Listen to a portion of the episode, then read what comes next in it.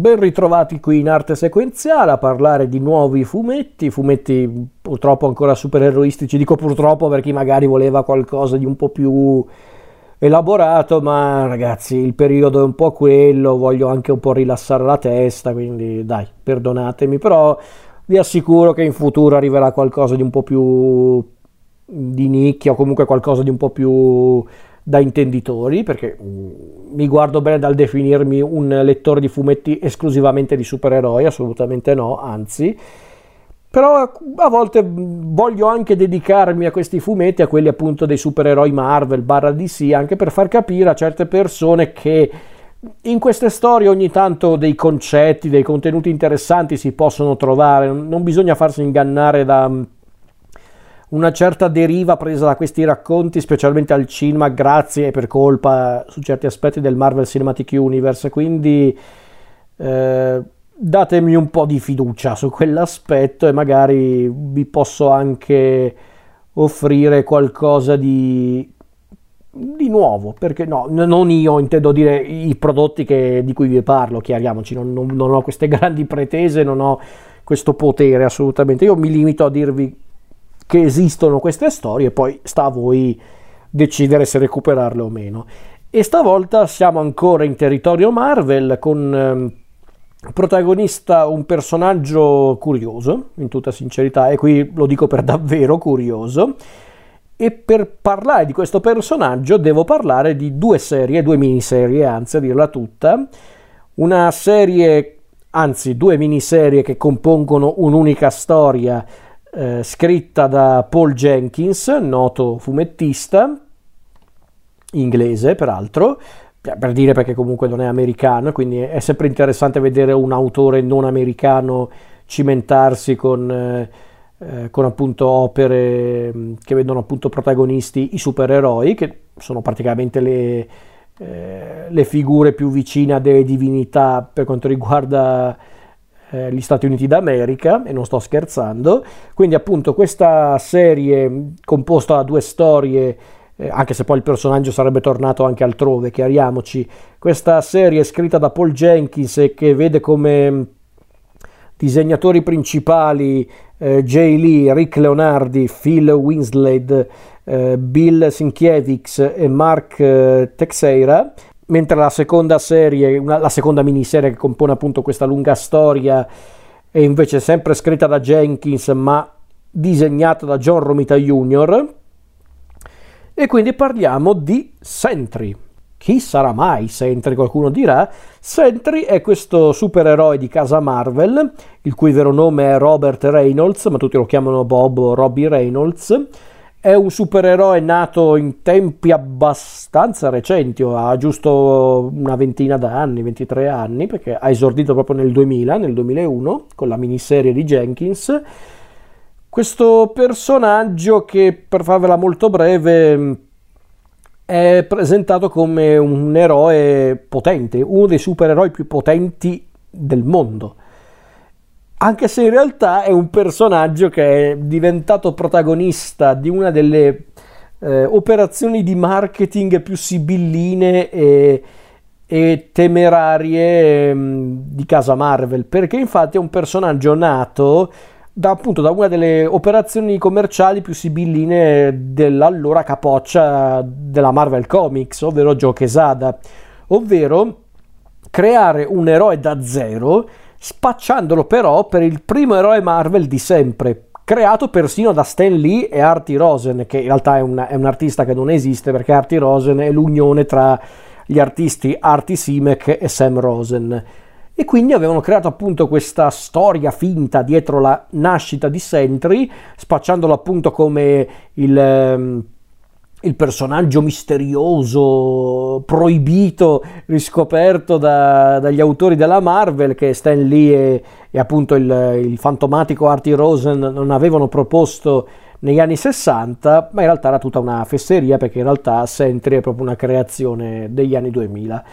Chi è Sentry? Chi è Robbie Reynolds? Allora, Robbie Reynolds è il supereroe più potente e puro di cuore al mondo tutti gli eroi lo rispettano e ha persino un pericoloso arcinemico, ovvero Void, questa misteriosa entità malvagia che si presenta appunto come Void. Ma qualcosa non torna, perché? Beh, è semplice, perché mai questo potente essere Sentry compare solo ora, mm, arrivati appunto negli anni 2000, quando dovrebbe essere in attività da molto più tempo, stando alle sue parole? E soprattutto perché nessuno si ricorda di Sentry e di Void? Ecco, questa è la base della miniserie, della prima miniserie, eh, che vede come disegnatore principale Jay Lee. La serie di, di Jenkins, la miniserie di Paul Jenkins, è una sorta di giallo, perché infatti abbiamo il nostro protagonista Reynolds Sentry eh, che è appunto il nostro protagonista, un eroe alla base praticamente perfetto, forte, coraggioso, buono, addirittura lui è un'ispirazione per tutti, Spider-Man, i Fantastici 4, Hulk e altri eroi eh, praticamente non esisterebbero senza Sentry, poiché fu lui a mostrare il potenziale che ognuno di loro aveva dentro. Quindi Sentry è davvero uno dei supereroi più importanti a quanto pare dell'universo Marvel, ma nessuno sa che esiste. Perché? Eh, perché, vabbè, non voglio ovviamente dirvi già il perché, però sappiate che leggendo la storia di Jenkins c'è una spiegazione. La storia di Sentry sembra quasi essere una sorta di metafora eh, dell'evoluzione o da un certo punto di vista d'evoluzione, chi può dirlo, vissuta dalle storie supereroistiche. Siamo passati quindi dall'età dell'innocenza, fatta di avventure eccentriche, ma anche di, anche, fatte anche di tanto divertimento, eh, le storie che caratterizzavano soprattutto gli anni 60, gli anni in cui la Marvel Comics divenne proprio nota al pubblico. Siamo passati da quei tempi ai giorni nostri, quelli degli anni 90, degli ultimi anni 90 e dei primi anni 2000, decisamente più cupi e complessi. Sembra quasi un presagio di quello che sarebbe accaduto dopo nel mondo come nei fumetti, l'11 settembre, ma non solo. Ehm, è come se Robert Reynolds, eroe potente capace e anche a quanto pare puro, ma portatore anche del più grande male visto in questo mondo, ecco, è come se Robbie Reynolds fosse il ponte tra il vecchio corso e quello nuovo dell'universo Marvel e quindi la storia alla base di Sentry è davvero interessante secondo me. Merito sicuramente di Jenkins che è un autore di tutto rispetto. Jay Lee è un disegnatore fantastico. Gli altri artisti che hanno collaborato riescono a rendere proprio il mistero dietro la figura di Sentry molto affascinante secondo me. E poi anche l'idea di presentare questo personaggio che sembra proprio perfetto perché Sentry sembra davvero perfetto, è, è potentissimo, è Superman praticamente, ma forse ancora più potente e per di più sembra essere anche perfetto a livello caratteriale, a livello fisico, è bello, è, è buono, è addirittura un motivatore incredibile perché senza di lui non esisterebbe Spider-Man, non esisterebbero i Fantastici 4. Cioè, è perfetto, è Dio praticamente su certi aspetti, sembra quasi una divinità se non fosse che c'è un dettaglio importante riguardo la figura di Sentry e che verrà poi esplorato questo dettaglio nella seconda miniserie di Jenkins, ovvero Sentry è pazzo, Robbie Reynolds è pazzo, è schizofrenico e quindi di conseguenza scopriamo che Void è semplicemente il lato oscuro di lui stesso, quindi il suo più grande nemico è proprio lui stesso, quindi ed era anche forse l'unica cosa che si poteva fare perché altrimenti non, non si poteva spiegare eh, o inserire un personaggio del genere all'interno del, del microcosmo della Marvel perché, perché con Sentry tutte le cose si risolvevano subito, eh, tutto si risolveva subito perché è perfetto e invece no, Sentry è pazzo, Robbie Reynolds purtroppo è pazzo perché infatti Paul Jenkins tornò a parlare di Sentry insieme a John Romita Jr., qui più kirbiano che mai, perché davvero John Romita Jr., disegnatore che io amo, si è sempre ispirato un po' allo stile di Jack Kirby e qua si vede quell'influenza. Ecco, Jenkins, in compagnia di John Romita Jr., torna a parlare di Sentry con una miniserie decisa ad approfondire la questione Void. Chi è Void? Esiste effettivamente questo Void? E quindi in pratica Jenkins e John Romita Jr. raccontano le origini del personaggio, proprio di Robbie Reynolds e di Sentry, e quindi raccontando le sue origini, Jenkins ci mostra un personaggio in pieno stile Marvel, ovvero un super uomo con super problemi, un Superman quasi divino che però soffre di schizofrenia, allegria proprio, e la storia in questione sembra quasi essere una pezza per, per rendere sensato l'inserimento di Sentry nella continuità, ma va detto che Jenkins riesce a mantenere un'aura di mistero intorno all'origine del personaggio e ci mostra uno dei lati più scomodi dell'universo Marvel, ovvero quello, eh, quello di una realtà triste e squallida. Quindi abbiamo una storia in cui vediamo appunto Robbie Reynolds che soffre di schizofrenia, c'è la, l'amata moglie di Robbie, Lindy, che vorrebbe il marito più simile a Sentry, quindi perfetto, bello, proprio perfetto, proprio appunto sia fisicamente che caratterialmente, socialmente, che ne so. Addirittura c'è il personaggio del dottor Worf, il, lo psicologo, lo psichiatra di, di Robbie, che è un uomo che vuole aiutare Robbie, ma anche lui soffre nel privato perché ha una famiglia molto problematica. Quindi è proprio un, un ritratto del mondo davvero squallido, davvero anche eh, tetro, quello presentato da Jenkins in questa miniserie di Sentry disegnata da John Romita Jr. Quindi mh, mm, era davvero un personaggio curioso Sentry appena fu presentato sulla scena del fumetto Marvel. Io in tutta sincerità conobbi Sentry nel periodo in cui cominciai a leggere delle varie eh,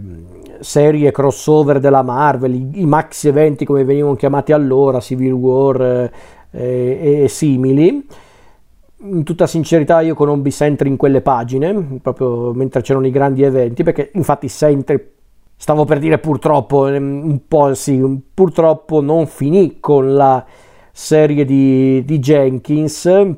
perché infatti fu recuperato anche da Brian Michael Bendis per la sua gestione della serie Nuovi Vendicatori. Anzi, vi dirò di più, la, la seconda miniserie di Sentry di Jenkins, disegnata da John Romita Jr., fu scritta dopo questa eh, volontà di Bendis di inserire Sentry nella continuità per davvero, perché infatti il personaggio viene ripescato tipo nel 2005, che appunto credo sia più o meno lo stesso periodo della seconda miniserie di Sentry, viene ripescato da Brian Michael Bendis per la sua serie dei nuovi Vendicatori,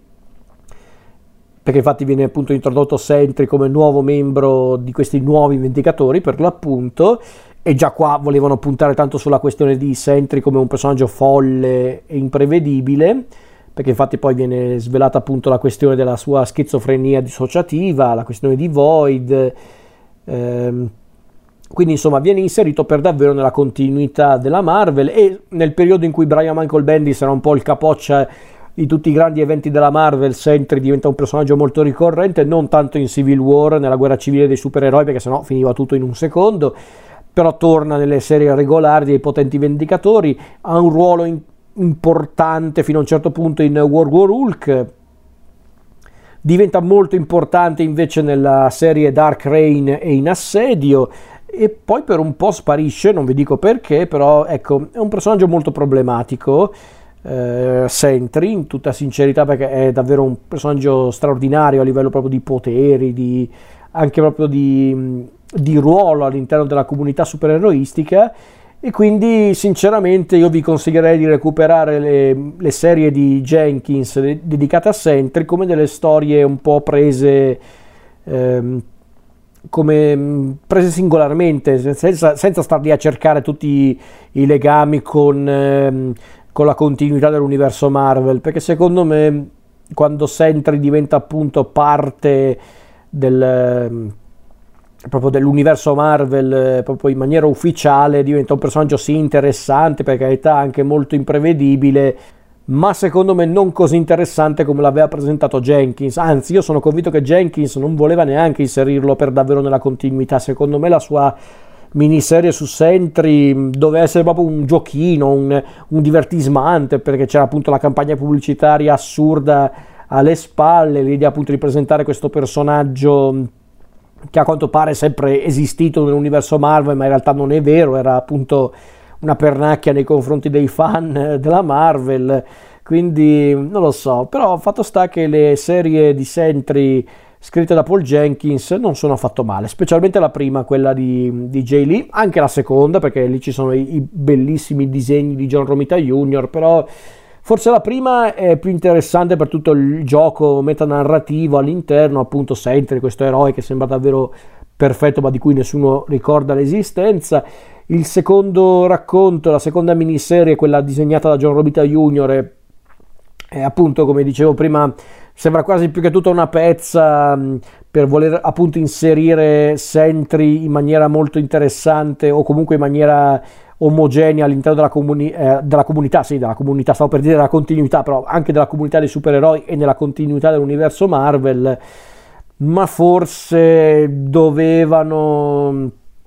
gestirlo meglio come personaggio dopo, dopo la gestione di Jenkins. Quindi, secondo me, le miniserie di Jenkins, sia quella disegnata da Jay Lee che quella disegnata da John Romita Jr., sono entrambe molto interessanti e io ve le consiglio anche come serie a sé. Cioè, non è che io ve le consiglio come serie per comprendere meglio quel max evento, quella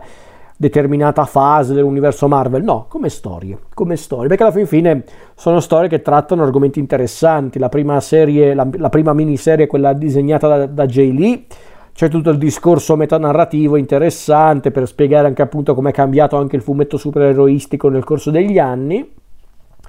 La seconda miniserie, quella invece disegnata da John Robita Jr., invece è una storia che parla più che tutto di un uomo molto problematico che però ha dei poteri a dir poco incredibili quindi i suoi problemi diventano dei super problemi. Quindi